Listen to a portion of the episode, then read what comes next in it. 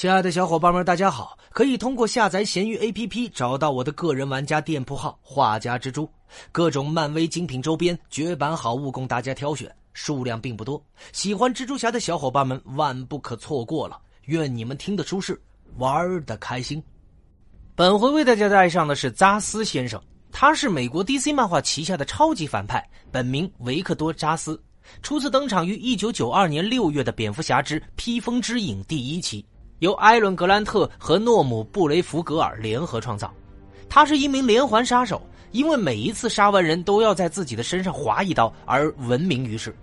那么，作为一个杀手呢，他的玩刀技术是超一流的，就算面对警察的围捕也能全身而退。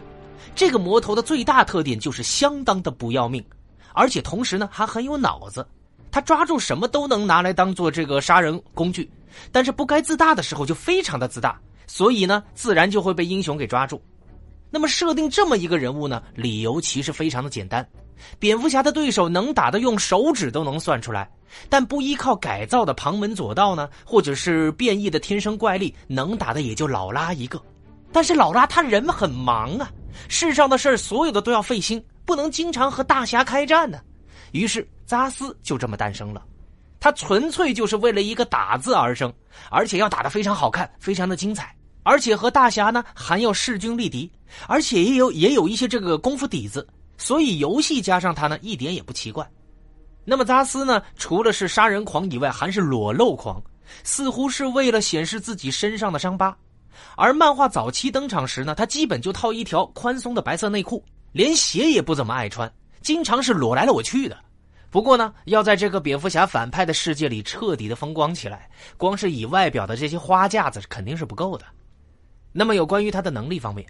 虽然他的身材矮小，但是非常的灵动灵活。他非常喜欢用刀切割受害者的喉咙，身上会有一些备用的刀片。他不怎么喜欢用枪，因为觉得枪不靠谱。不过呢，也会偶尔携带枪械杀人。特点就是杀人之后在自己身上划一刀，看着身上那么多的刀痕，就知道他杀了多少个人。同时呢，扎斯也是一个徒手格斗的这个强者，他曾经用一天中的十六个小时来训练徒手格斗，也训练过在狭小的空间内作战。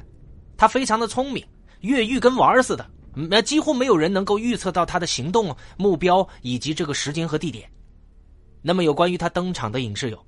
在 Fox 电视剧《歌坛》中呢，他被描绘成一个冷酷无情的杀手，而且含有虐待狂般的幽默感。他会为他杀死的每一个人在自己身上的某一处切一道技术记号，另外呢，通常会伴随有一组这个穿皮衣的女性杀手，而且他经常作为犯罪头目卡麦恩·法尔科内的一名执行者。当法尔科内最终退休并离开哥谭市的时候，扎斯转为拥护企鹅人。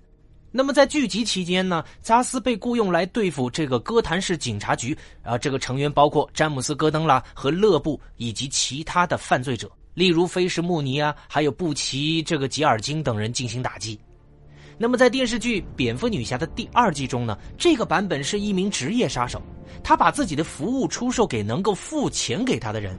先前与这个瑞安·怀尔德见过面。在与扎斯进行一场完全失败的交战之后，瑞安亲自与扎斯交谈，并使用鲁克·福克斯提供的隐藏装置侵入到了这个扎斯的手机，而鲁克利用获取的信息发现了这个萨菲亚·苏海尔雇佣扎斯杀死的最新目标。在从爱丽丝那里听说汉密尔顿动力公司的血清含有玛丽带有沙漠玫瑰的血之后，萨菲亚联络扎斯解决掉玛丽·汉密尔顿。而在扎斯杀死玛丽之前，被这个蝙蝠女制止，然后就被击败了。那么，在二零零五年的电影《蝙蝠侠之侠影之谜》中呢，他作为犯罪者卡麦恩·法尔内科的一名执行者，他因为助理检察官瑞秋·道斯对多起谋杀的控告而受审，在被稻草人认定是心理上的疯狂之后，他最终被送去了阿卡姆疯人院。之后呢，在拉尔斯·埃尔古尔攻击这个哥谭市的期间，扎斯从阿卡姆逃脱，随后与其他的囚犯一起对瑞秋进行了攻击，最后被蝙蝠侠制服。那么，在二零一四年的动画电影《蝙蝠侠之突袭阿卡姆》中呢，他短暂的出现，他在一条小巷里劫持了一名妇女，在蝙蝠侠到达并制服他之前，他被几名警察包围。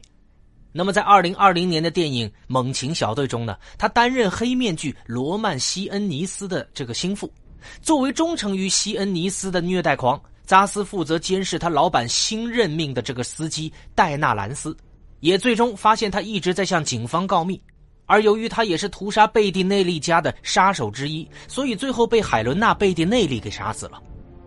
那么，有关扎斯先生的简介就为小伙伴们带上了。喜欢蜘蛛侠的小伙伴们可以单独添加我的微信，进入我们的漫威蜘蛛宇宙交流群。我们下回再见，大家拜拜喽！